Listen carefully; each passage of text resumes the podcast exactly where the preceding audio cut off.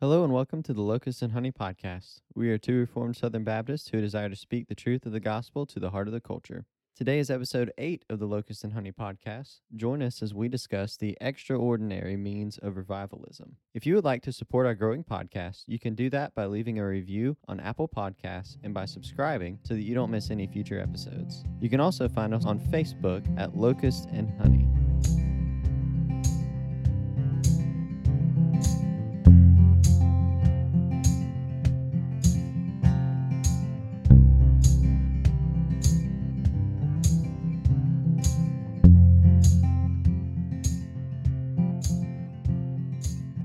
O foolish Galatians, who has bewitched you? It was before your eyes that Jesus was publicly portrayed as crucified. Let me ask you only this Did you receive the Spirit by works of the law or by hearing with faith? Are you so foolish? Having begun by the Spirit, are you now being perfected by the flesh? Did you suffer so many things in vain, if indeed it was in vain? Does he who supplies the Spirit to you and works miracles among you do so by works of the law or by hearing with faith? Just as Abraham believed God, and it was counted to him as righteousness. Know then that it is those of faith who are the sons of Abraham. And the scripture, foreseeing that God would justify the Gentiles by faith, preached the gospel beforehand to Abraham, saying, In you shall all the nations be blessed. So then, those who are of faith are blessed along with Abraham, the man of faith. Well, hello, everybody. Hello and welcome to the Locust Honey Podcast. My name is Matt. My name is Andrew. We're super excited for you to be here with us today. Today we're going to be discussing the extraordinary means of revivalism. It's a catchy title. Why did we name It it, that? Well, we named it that because we are focusing on the ordinary means of grace and the extraordinary means of revivalism and contrasting them today And comparing. and comparing them. Yeah, awesome. Well, that'll be fun. I'm excited about this episode. I know we say that every time, but this will be a good one and very applicable to us Mhm. as two Reformed Southern Baptists. Bapti, two Reformed Southern Bapti. Something like that. I prefer bapti, to be honest. All right. Well, Mm. us as two Reformed Southern Bapti, this is uh, something that we see a lot and deal with a lot. So, uh, exciting episode today. Before we get started and all of that, Andrew, what are you into today? I am into getting ready for the new year. And the way that I'm doing that is preparing myself for what I would like to see the new year be like 2022. We're recording this in 2021 and this this podcast is going to come out in 2022. So, happy new year everybody. Happy New Year. Um but with that, I have a couple I have some things I wouldn't necessarily call are we them- talking about New Year's resolutions? uh maybe so you have a bunch of New Year's resolutions? maybe Like you're going to go vegan for 2022? no. No, I'm Ah. not doing that. Okay. what you got then? New Year's resolutions in the sense of actual good resolutions, not just re- you saying that resolutions of going eternal vegan is not a good resolution. There's no eternal significance. Going vegan does not. No. Oh, okay. No, my my New Year's resolutions, I want to I want to make them have eternal significance. So I want to try and just and start to read more. One of the things that I did last year at the beginning of the new year was I wanted to read through I wanted to read through the Bible. And how'd you do? Well, I'm on Psalms right now. So The Book of Psalms. the book of Psalms. All so right. I made it Have you made it through Psalm 119 yet? no. Wow. I made it halfway through the Old Testament pretty much. So Yeah. that's going to be a longer process. it's still something I want to do. So I haven't stopped from the beginning of this past year Yeah. reading through the Bible, but I'm doing it very slowly and I'm kind of I don't just want to read through it like a novel or something. Right. You know what I mean? I want to actually Well, I think there's a place for that too. Right. Well, yeah. Yeah. But yes, I agree with what you're saying. Yeah. The whole drilling into it Right. and digging down. I, that's what I found myself doing a lot. Yeah. I was listening to a podcast the other day and I don't remember which one it was, so I can't give credit. But they were talking about how our generation, we love to consume information, hmm but we don't process what we're consuming. Yeah. So take Christians, pastors, whatever. We like to read the word, we like to listen to podcasts, we like to listen to YouTube videos and watch YouTube videos. We like to hear different sermons and read a bunch of books and things like that. But then we never take time to meditate and chew on what we're eating. Right. And just like somebody, if you never swallow your food, that can get unhealthy, you know? Mhm. So taking that time to just chew on it and think about it. And because if you look at like the way the Lord works through scripture, it's over a long time. You know, you got the Israelites wandering through the desert for 40 years, Mhm. and he's just working on them. You look at before he even called Moses, Moses is in the desert, and Right. he's just thinking and contemplating, and the Lord's using all of that to Mhm. not like we just meditate like Buddhists, Right. but we do need to make time to process what we've been consuming so that we can implement it and not just have knowledge but have true wisdom. Yeah, I so that's going to be kind of something that I continue probably for several years. But I want to get through the whole Bible that way. Yeah. And then I think for this year though, I want to start reading things that would So like I got a lot of not a lot, but I got some books for Christmas and then I asked for a lot of books and I'm going to plan on getting those as well. Did your brother-in-law give you a book for Christmas? He did. What's it called? It is I don't remember right now. Oh, no. it's got a like a Greek word. It's got like a no, it's Latin. Latin name. So like I haven't I think it's Vindiciae contra Tyrannos. yeah. Vindiciae. But I'm uh, excited know. for that one. That'll be one that I read for sure. And Well, that'll I'm be excited cool for that because I'm reading Lex Rex right now, just Yeah. starting it, and we can bounce back and forth yeah. on thoughts of that. So I want to get into that. I think it does us good to know and understand that a lot of the stuff that, particularly that genre where it's talking about stuff that happened in the 1500s, the 1600s in the life of the church. I think a lot of the stuff that the church is facing today, we all assume is new and unique. Right. And it and it is to an extent. There's but nothing new under the sun, though. Right. In principle, the stuff that we're facing has been faced to the same degree, if not more, probably a lot more, by the church in previous generations and mm-hmm. previous centuries and millennia. So yeah, so that'll be a goal for, goal of mine is to read through some of the books that I got and focusing in on how we can look at how they dealt with situations back then in the 15 1600s and look at how you know we can apply that to today's situation that we're in. Yeah, awesome. Well, you stole mine, so I'm just gonna double down. Okay. I'm in it to win it, bro. What I'm into is the same thing resolutions. Just read through Jonathan Edwards' resolutions that he wrote when he was 19. And what I'm looking to do is not just have like a, a resolution to eat more salad with my food Mhm. or or things like that but having resolving to look more like christ right so assessing 2021 and seeing where i failed and then figuring out what i can what idols i can tear down to look more like christ or what areas i can grow in to look more like christ doing that i think the the purpose of that is it gives us a, a target it gives us a bullseye to aim at so that we can see at the end of the year how close we are to the target the target being christ Yeah. and then we can make better corrections in that. But so I'm also reading some books this year. I've got a reading plan that I'm doing, and there's different different things that I'm wanting to read. Um, so, like we said, I'm reading Lex Rex, The Law and the King from 1644 uh, by Samuel Rutherford, and then I'm also reading a biography on John Knox, and I'm reading The Valley of Vision, which is prayers and devotions by the Puritans. And I'm going through with you and Jacob and our wives, Nine Marks of a Healthy Church. Mm-hmm. And I'm also reading, what is that red book down? Yeah, Family Driven Faith by Voddie Baucham. So that's on my list right now. Then I'm also doing the, every year I do through the word, reading, try and read through the word each year. So I'll be doing that as well. But I'm continuing through like you are. Mhm. I, I don't do, I don't do it every year all the way through but where I'm at right now, I'll continue. And then when I get done, I'll just continue to read through that, which is secondary to my, you know, personal time in the Word and also study time for preaching and all that. So that's kind of where I'm at too with all this New Year's resolving. So if you're reading or reading, if you're listening to this and it's going to be, what day will this come out? Like January, January 2nd. the 2nd? Mm-hmm. So if you're hearing this, the new year has just started. If you're listening to it right when we put it out, which our moms and maybe our wives, well, not Emma, because she's on like episode three. Yeah. But for those of you that are listening right when it comes out, it's still the beginning of the new year. And so you can also just spend some time with the Lord. Thinking about the last year and what we've been talking about. We've been talking about the first and second table. We've been talking about what is biblical worship. We've been talking about a lot of different stuff on here. But this is a good time to just kind of assess yourself. Where have you been creating idols and you need to tear those down? What are some things that you can do to look more like Christ and you can implement to resolve and do those things? And it doesn't have to be this crazy thing, but just take baby steps. If you're not reading the Bible every day, like we all need to be, because it is a lamp unto our feet and a light into our path, then you can just decide, okay, I'm going to read a proverb a day, or I'm going to read for 10 minutes today. I'm going to read a chapter a week. Pick something and be in the word so that you're consistent with it.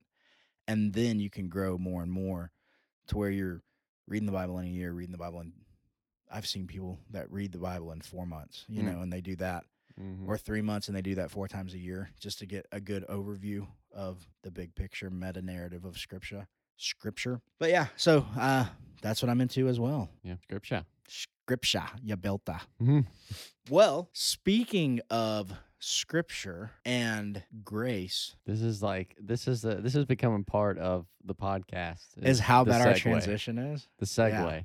Well, yeah, it is the segue. Speaking of transitions, so the extraordinary means of revivalism. Yes. Why did we come up with that topic? Well, because it is a play on words on the ordinary means of grace. Ah, And so what we are doing today is we are going to compare and contrast the ordinary means of grace with the extraordinary means of revivalism. so why are we picking revivalism to compare and, contrast the ordinary means of grace to? Well, because the effects of revivalism and the extraordinary nature of it, this idea that we have to do things that are extraordinary to receive extraordinary blessings from the Lord or work of the Lord or to attain that, I think that it's in direct contrast with Scripture. And I think that the effects of it are plain and they're obvious in the church. Not well they're obvious now having learned about all this stuff. I mean growing up in the church that i grew up in it wasn't so obvious but now looking back it's like man this has a lot of deep roots in in what we do and why we do it you know? Well, yeah, and I would so I would say that the purpose of our podcast, Locust and Honey podcast, we are desiring to bring the truth of the gospel to the heart of the culture, and we also say that we're two Reformed Southern Baptists. So the heart of our culture is growing up in the Southern Baptist churches, uh, specifically here in Georgia, and something that I've seen a lot and experienced a lot is effects of revivalism. What I would like to do is show how the ordinary means of grace is a more biblical way. Mm. Let's get into it then. Yeah.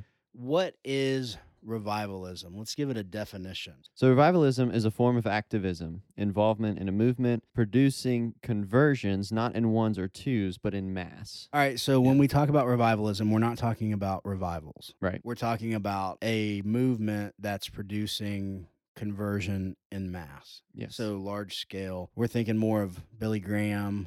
We're thinking of the jesus movement of the 70s all right, yeah. And and so all of that finds its root in the second great awakening. Yeah. First great awakening, you've got a bunch of more reformed guys. Well, they were reformed guys that were leading the first great awakening. Mhm. Second Great Awakening is really some other guys were involved in it, but it really starts and gets its boom with Charles Finney. And we've talked about Finney a couple of times on the podcast now. Yeah. But Charles Finney, he's one of the predominant guys that's pushing this Second Great Awakening. And revivalism is kind of an offshoot from what Finney did with the Second Great Awakening Mhm. and the Second Great Awakening uh, in general. Who was Charles Finney then? So Charles Finney, he lived, I believe, in the well, he lived throughout the 19th century. I think he died in 1875, somewhere around there. Yeah. But he was a lawyer by trade, A lawyer a lawyer. So from Savannah. Just kidding. Go ahead. so he was coming at evangelism, and he was coming at really the the gospel itself. I think from a reasoning standpoint. Yeah. he wanted to argue and persuade people into faith in Christ as opposed to preaching from the word. Right. Yeah. So he was a. I've heard his name a lot growing up. There's a lot of predominant people within the Southern Baptist culture, or just evangelicalism. There's a lot of people that speak highly of Finney because he was very successful at seeing people walk an aisle in mass. You know, Mhm. there was lots of conversions under him. As I started kind of looking at him as a person and as a theologian, or I mean, he's a pastor, but I start looking at him. Some of the stuff that he said was pretty eye opening to to who he was. He wrote a book called Revival Lectures by Finney, and the first chapter is revival is not a miracle, and what he says in that is revival is not a miracle nor dependent on a miracle. He also says that the way to heaven is universal, perfect, and uninterrupted obedience to God's law. And so, a, a lot of what Finney was doing was working people up to make emotional responses, Mm. right? So, when we're talking about revivalism, we're not talking about a church that has a revival, right? We're talking about just this this whole system of being driven by revivals and being driven by emotional response. That's really impacted the church today in a bunch of different ways. But some of the major negative effects of revivalism would be having to walk an aisle and say a prayer, Mhm. would be one of them. Having the, the altar be this place that we've got to go to and we've got to repeat after me this prayer. And if you've said this prayer, raise your hand and you're now saved right. that comes from revivalism because what they did revivalism during the second great awakening you would have a pastor a, a revivalist that would come to a town and they didn't have television back then they didn't have all that stuff so when somebody came into town they would bring this tent big tent and that would draw a crowd Mhm. and then they would have Finney was in a revival that lasted six months one time in New York, but it would last however long it lasted. However long there was a crowd and there was people walking the aisle every night and all that, they would just keep going. So some of them would be a week, some of them would be a month. Some Finney's lasted six months. You would have them come into town and they would have their tent set up and they would preach this turn or burn type message and try to get these emotional responses out of people. And what I'm not saying about this, I want to be clear that we're not just like there's a lot of people that I know that have been affected by revivalism. And so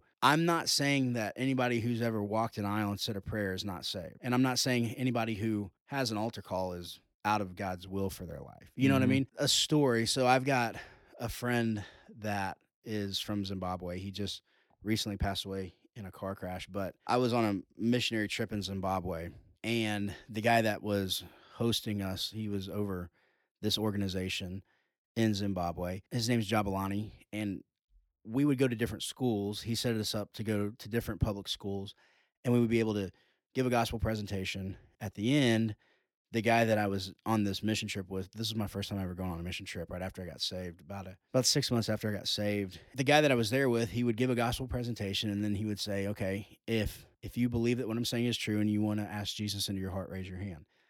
And when he would do that, everybody in the school, there'd be like 150, 200 kids there. Everybody in the school would raise their hand for salvation. And we did this for 2 days. We went to four different schools, two each day. At the fourth school, I went over to Jabalani and I said, Jabalani, how many of these kids do you think are actually being converted by the gospel? I, I said, I feel like it's it's almost self-serving to say that we're on this trip for a week and we saw 800 kids come to Christ. Mhm. I said, out of those 800, how many do you think are actually followers of Christ that they they're being transformed by the truth of God's word? And he looked at me and he said, Well, I don't know. He said, But when I was in fifth grade, I was at school and a guy came, gave a gospel presentation, had us all raise our hand. We all did, and I raised my hand too. And now here I am today. He said, So if one kid comes to faith in Christ because of what we're doing, it's worth it. And so that there is truth in that, right? Mhm. the Lord can speak through a donkey. The Lord can speak through a crooked stick that draws a straight line. The Lord can do whatever he wants to do.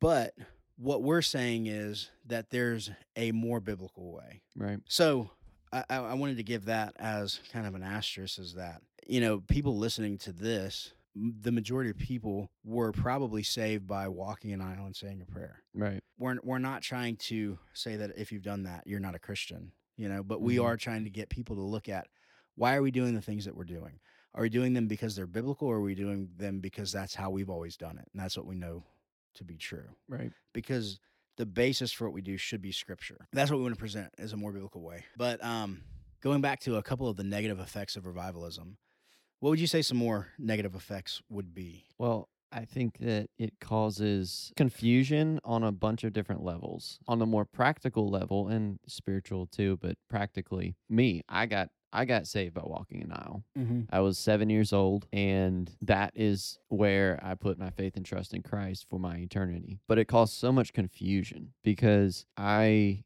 came to a point where I was a teenager and I was kind of trying to figure out what is my testimony? What has the Lord done in my life? Right. What are the fruit? Because at, at that point in time, I was learning about, you know, the fruits of salvation, the fruits of the Spirit. And a lot of the stuff that was being pressed on me was, you know, you'll know them by their fruits, as it says in Yeah. Scripture. So it's like, okay, what is my story? Mm-hmm. Did I get saved back then or did I not get saved back then? Caused a lot of just confusion and wrestling through the Holy Spirit. I believe that the Lord has given me clarity on that. But it took a lot. It, it was, it really was a spiritual battle that I had to fight, I believe, in part because of the system in which I got saved. Okay. What do you mean by the system in which you got saved? So the the process that I went through and the way that I was taught that it should look, Yeah. um, which was you walking down, you walk down the aisle, you say the prayer, and then after that, if you are genuine about saying your prayer, then you're saved. Mm-hmm. Well, then the question becomes, well, how genuine is genuine? Right. Who gives that standard? Yeah. You know, it's an entirely different system as opposed to the Lord actually bringing someone from death to life and then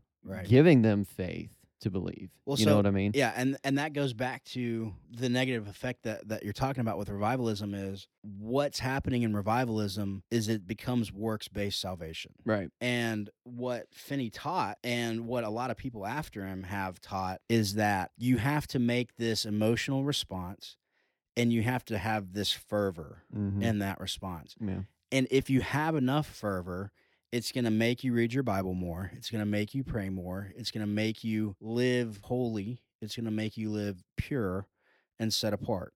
And if you're not living holy and if you're not living purely and if you're not reading your Bible enough and if you're not praying enough, then are you even saved? Right. And that's where rededication comes from Mm-hmm. where you see this wave of people rededicating their life. That's where you see crazy things with baptism, where you see people getting rebaptized and and all of that. But that's the root of it is going back to this revivalism and your salvation is based on your fervor to desire to follow Christ. Mm-hmm. You know, which is the opposite of what the gospel is and Right. what grace is is that we can't do it. Christ has already done it and we rest in Christ. Mm-hmm. And that was kind of the more the deeper level because Yeah. I do think that it actually is a like it's a gospel issue. You Right. know, it flips kind of the gospel on its head in a similar way that, but it's subtle.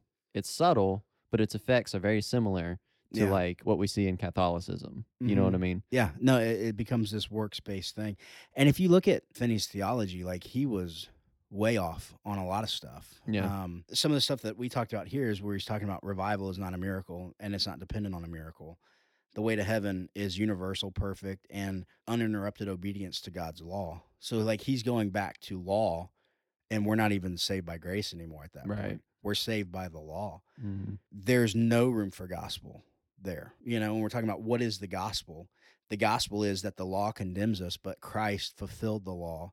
And those of us that put our faith in him are forgiven and our sins are atoned for because of Christ's work on the cross and Yeah. his propitiation for our sins. But the the other thing that I would point out too in this is that revivalism, one of the reasons we call it this extraordinary means of revivalism is revivalism always leads to techniques and methods. It's technique and method based. And the reason for that is because the heart of revivalism is manipulating people's emotions. And if somebody can find a good way to manipulate somebody, then chances are that somebody else can reproduce that. So you have these techniques and you have these methods of what are you doing to see growth? Mhm. And so I've experienced this a lot with being a part of different seminars or things like that where there's these technique based teachings. You need to understand this technique or you need to understand this method that we're using. We need to come up with this method um, so that it can be reproduced. And you can take this to your church and you can do what we're doing and see the same growth that we've seen. So, what normally happens is you see a church that's exploding in number And so people will go and say, okay, now what did you do to get here? Well, I took this step, this step, this step. And then people say, okay, I'm going to reproduce that. And then we're going to, we're going to write a book on it. We're going to sell that book or we're going to go do a conference on it and we're going to charge people money to come to our conference and learn the steps, you know? Mm-hmm. Um, but that's all a byproduct of revivalism.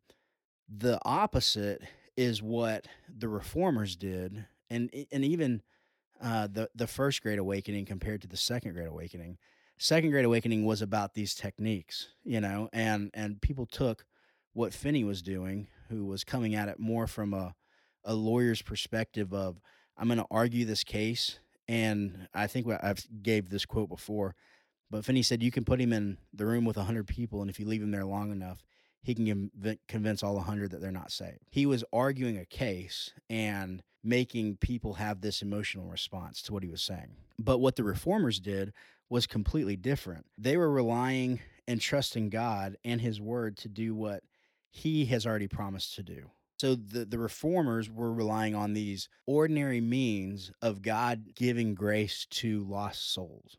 And he said that he's going to do that by certain things and, and we'll kind of break down the ordinary means of grace in a minute. But but God said that, you know, it's just it's it's this ordinary thing. We gather together, we preach the word, we teach the word, we pray together corporately, we worship God through songs and hymns and spiritual songs. There's exhortation of that word.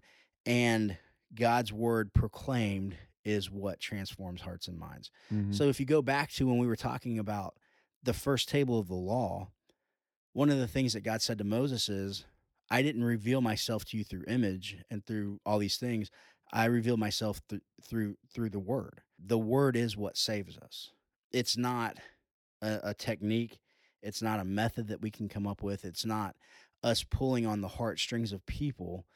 What saves people is the gospel pro- proclaimed. mm-hmm. They hear and then they believe. In Romans, it says, uh, Romans chapter 10, starting in verse 14, how then will they call on him whom they have not believed? And how are they to believe in him whom they have never heard? And how are they to hear without someone preaching? And how are they to preach unless they are sent? As it is written, how beautiful is the feet of those who preach the good news. For Isaiah said, Lord, who has believed what he has heard from us? So faith comes from hearing, and hearing through the word of Christ. What Paul's saying here is that faith comes through hearing God's word.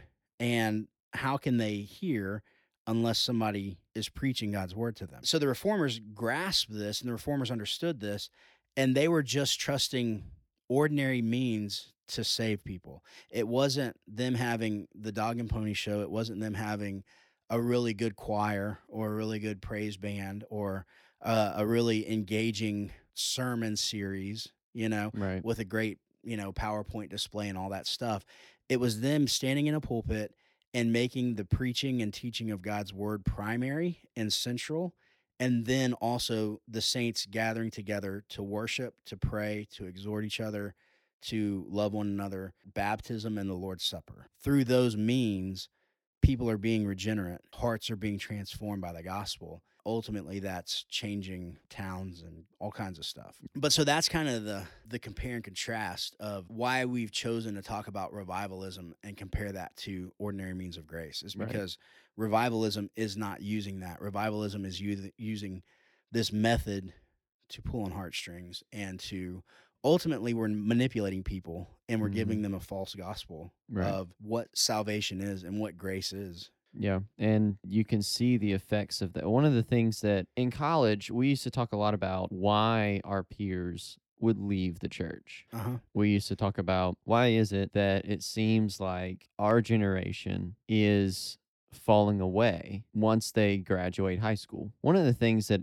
that we would always say is that well because at churches what we see is this emphasis on mass response and this non emphasis on actual biblical truths being imputed into the souls of those who are listening or hearing. Right. There was a lot of, hey, if you trust in Christ, then you won't go to hell. Well, who's going to say no to that? You know what I mean? If you put Right. that up to if you if you tell someone, okay, well you have two options that lay before you, You know, one of them is to go and burn in hell for all of eternity, and the other is to spend eternity in heaven. Mm-hmm. Well, who's going to say, I want to go and burn in hell? No one Right. is, you know? Yeah. Even back then, I think that the m- my peers, who we were all in college at the time, and we were all young college students, I mean, Right. 19, 20 year olds, were kind of realizing this is what is what we're doing as a church as a whole, at least in the South, which is where I've spent my whole life.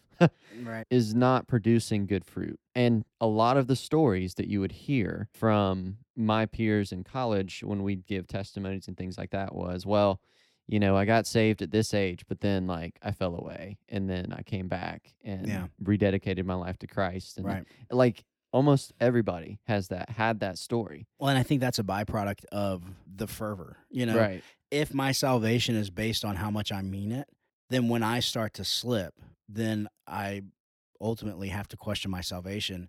And there needs to be this rededication. And I'm going to mm-hmm. go and, okay, I've messed up. When I, two months ago, I walked the aisle and I was crying and pouring my heart out to God and making all of these promises and commitments to Him. And then I haven't been able to keep those. So now I need to go back and I need to rededicate my life to Christ. And that's kind of what Finney's saying when he's saying that the way to heaven is through this uninterrupted obedience to God's law. Mm-hmm. Nobody can do that. It's impossible. Christ alone is the only one that could have done that. Mm-hmm. And and so if we're saying that the person's ability to uninterruptedly obey God's law, we're teaching a false gospel because now there's no need for Christ. If we can do that, Right. we could earn our own salvation right. you know but the law is a schoolmaster and it shows us where we failed we can't uphold god's law and Mhm. people feel the weight of that and it becomes this heavy burden to them which is why christ said my yoke is easy and my burden is light Right. he alone can fulfill god's law and he did when he said it is finished Right. he fulfilled god's law then he offers us his righteousness Mm-hmm. and he takes our sin and he takes our unrighteousness and and that is the gospel. You know that's what that's what the gospel is. But what what revivalism is teaching is this works based gospel and it doesn't save anybody any more than mormonism does any more than all of that. And another funny thing not funny another interesting thing that i learned is finney he had some people come behind him. Three of the things that flowed out of finney was mormonism jehovah's witness and seventh day adventists Mm. they all took what finney was doing and kind of tweaked it a little bit. Yeah. But that's that's where Mormonism, Seventh Day Adventist, and Jehovah's Witness came from. They they came out of Finney's revivalism and the Mhm. Second Great Awakening. But like if you look at Mormonism and what Finney's saying and teaching and the effects of that in the church today, there's not a lot different. It's Right. it's us trying to work out salvation in our own strength. Like do the best you can, and then the Lord will take care of the rest. Well, and that's Catholicism. Yeah. You know, you're saved after all you can do. God steps in and saves you after all that you can do. Right. But that's not the gospel. The Mm-hmm. gospel is we can't do any of it. We're dead in our trespasses and sin. And while we were yet sinners, Christ died for us. Yeah. You know, the gospel is God has done it all before the foundations of the world. The three persons of the Godhead made a covenant to save us. Yeah. And they've fulfilled it completely. And then what we have to do, John tells us, is abide in Christ. For apart from me, you can do nothing. But in me, he produces spiritual fruit if our branch is connected to the, Mhm. the vine. Yeah. So I think this also has a lot of implications for in the life of someone who is a believer walking with Christ. Not just the falling away of people, but also those who have remained faithful to the Lord, but are carrying an unnecessary burden Right. in their spiritual life to artificially produce spiritual disciplines out of thin air. Well, not necessarily out of thin air, but like to have the mindset of if I'm spiritually disciplined, then the Holy Spirit will work, as opposed to the Holy Spirit's working, and so the spiritual disciplines flow.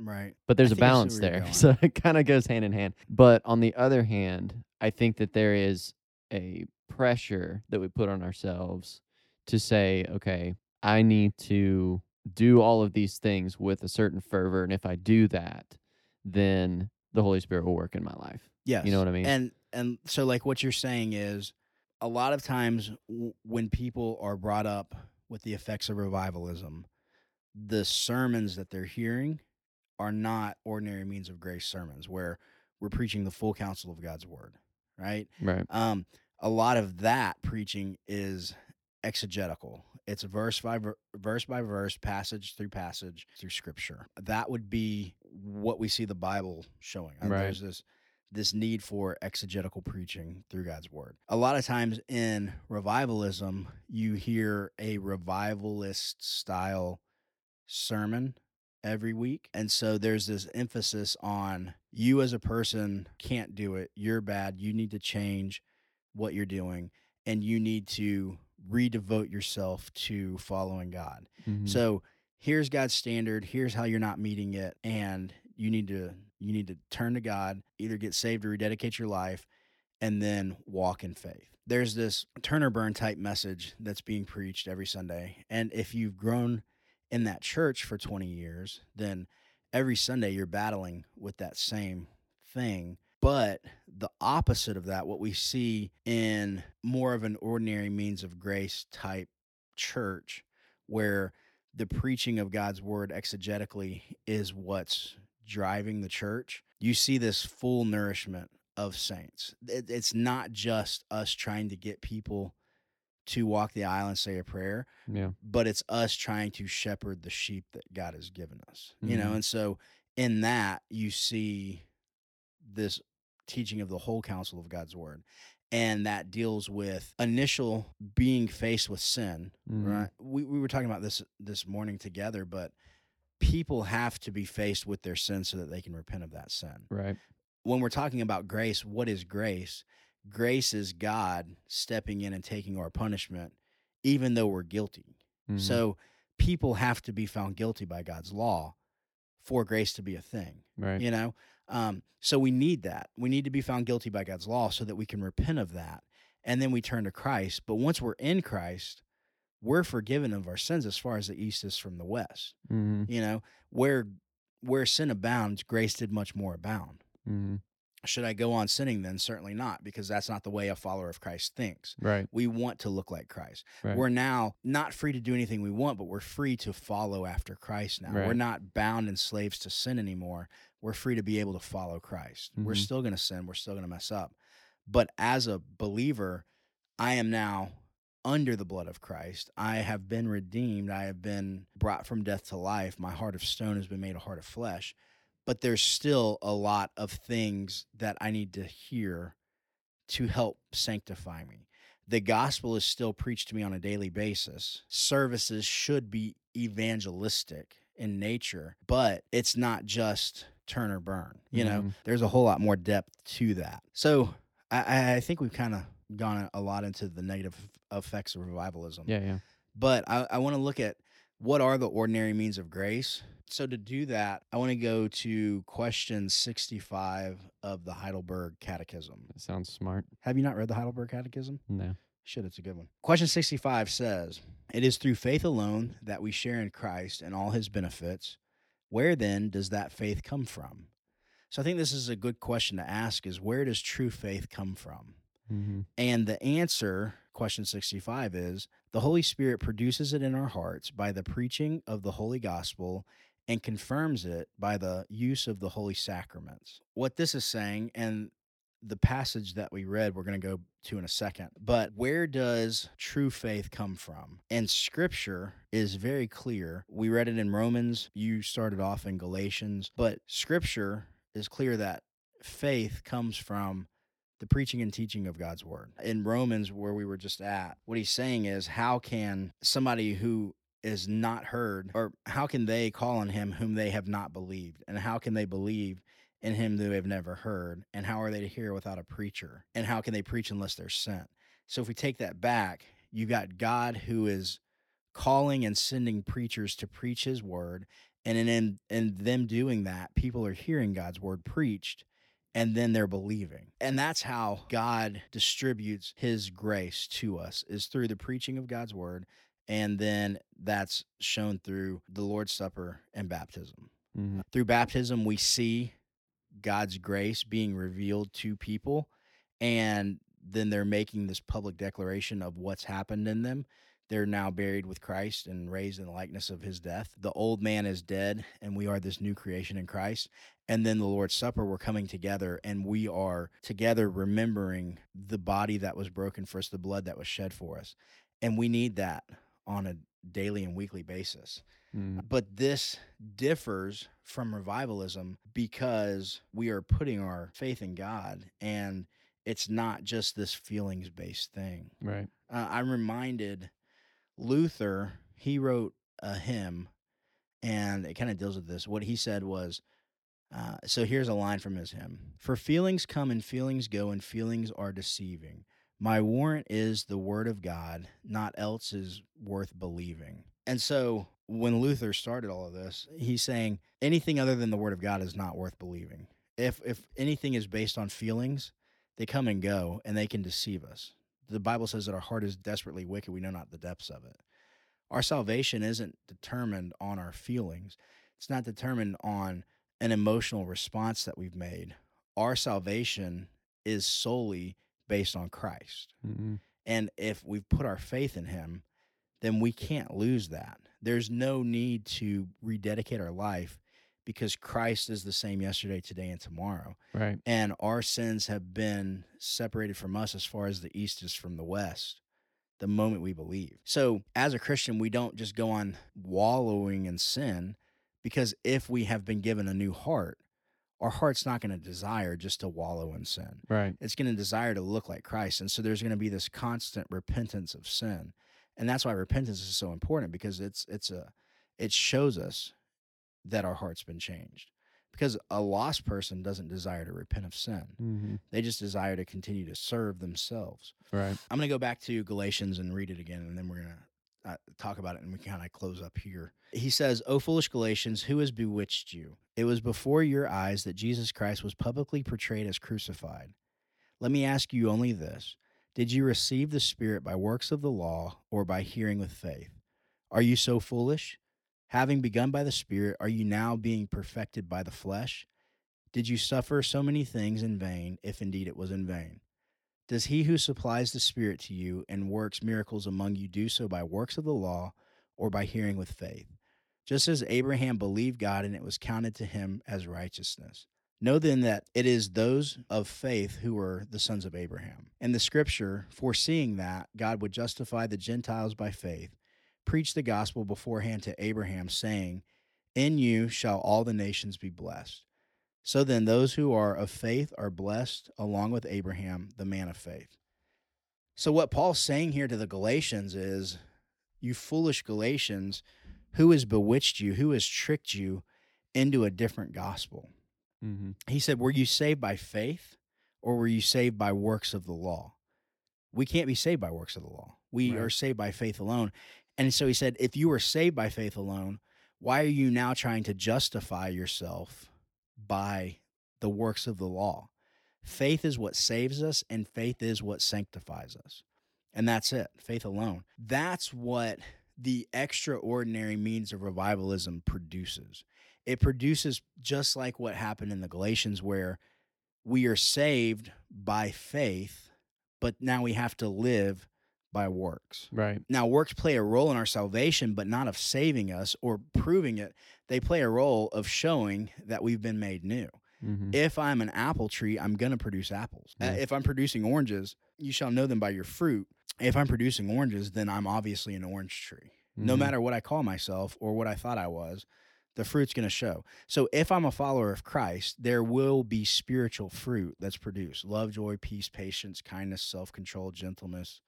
Those are going to be fruits that are produced not because I'm working hard and reading my Bible enough and praying enough and all of that, but because Christ has transformed my heart. Mm-hmm. And if he hasn't, then there's going to be the fruit of the flesh, and that's going to be evident. But what call, what Paul's calling for is for them to go back to faith that saved them, and not rely on the works of the law.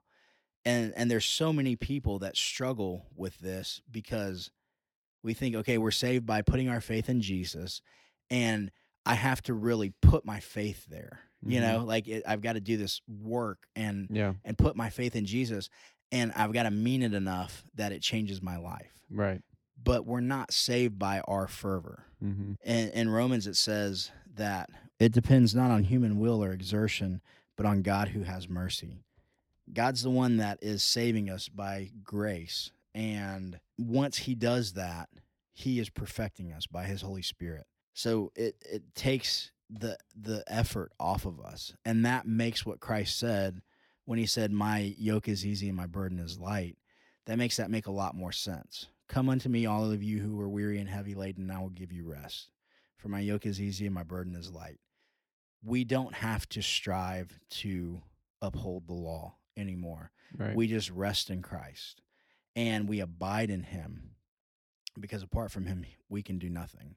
When we abide in Him, He produces spiritual fruit in us. He produces all of that. So if you take a branch off of an apple tree, it's not going to produce apples because it's been cut off from the source. right. But if that if that branch is attached to the tree, it will produce apples because it's not the branch that produces the apples, it's the trunk and the roots that produce apples through the branch. Mm-hmm. And that's how we are in Christ. If we're abiding in him, he produces works in us. Not us producing works allows us to abide in him. Yeah. Does that make sense? Yeah. I, I hope that this is helpful for people who have seen the effects of revivalism. Uh, I know for me, this has been something that I faced on multiple fronts, and, and I hope that we've clearly explained it so that people can see that there is a more biblical way, not only to present the gospel, but for us to live as followers of Christ, Mhm. understanding the ordinary means of grace. We gather together on the Lord's Day. We hear the word preached to us. We hear the word exhorted. And then we worship the Lord in spirit and in truth through singing psalms, hymns, spiritual songs, through loving each other, through encouraging each other, through sharpening each other, through rebuking each other, exhorting each other with the word. Um, we pray together, and then we see people baptized, and we partake of the Lord's Supper together. In doing that, that is these ordinary things that God uses to do extraordinary measures. Mm-hmm. Finney got it backwards, and he's trying to do this extraordinary thing to draw people to make a decision for Christ. But it's through these ordinary things that Christ does the extraordinary, Mm-hmm. not vice versa. We need to be more like the reformers, looking for reformation as opposed to the revivalists looking for revivals. So that's kind of my hope is that we will, we will see more people come to that understanding that the reformers came to that just what Luther said, feelings come and feelings go and feelings are deceiving, but my warrant is the word of God. Nothing else is worth believing. If we understand that and we grasp that and the word of God alone is the only thing that we believe in, all this other stuff, all these other methods and techniques are worthless. You can't reproduce what God's doing. I've got a good friend who um, saw some numerical growth in his church, and some people from the Southern Baptist Convention, I think it was the Georgia Baptist Convention, went and they said, "What are you doing? You know, to to have this many um, people come and and you're seeing all these baptisms and salvations. What are you doing?" He said, "I'm preaching the word of God." They said, "Right. Well, everybody's doing that, but what are you doing specifically to see this growth?" He said, "No, everybody's not doing Hmm. that. That's why nobody's seeing growth." You know, Yeah. once we understand that God's word alone saves, and God has promised that He's going to grow His church. And if we allow Him to keep His promise, and we don't think we have to come alongside of Him and add to it, Yeah. um, then He will be faithful to do what He said He's going to do. We just have to trust Him. Yeah. And if we rely on Him, He will grow His church. But He's going to do it in the way that He said He's going to do it. Goes back to worship, you Mhm. know? Um, if we're trying to add this strange fire to what God's doing, uh, God, you've told us how to worship you, but if we do this, it'll be more interesting, you know? Right. um, that's the reason that most people, when we were talking about worship, the reason most people hold to the the normative principle of worship is because most people have been infected with revivalism. Right.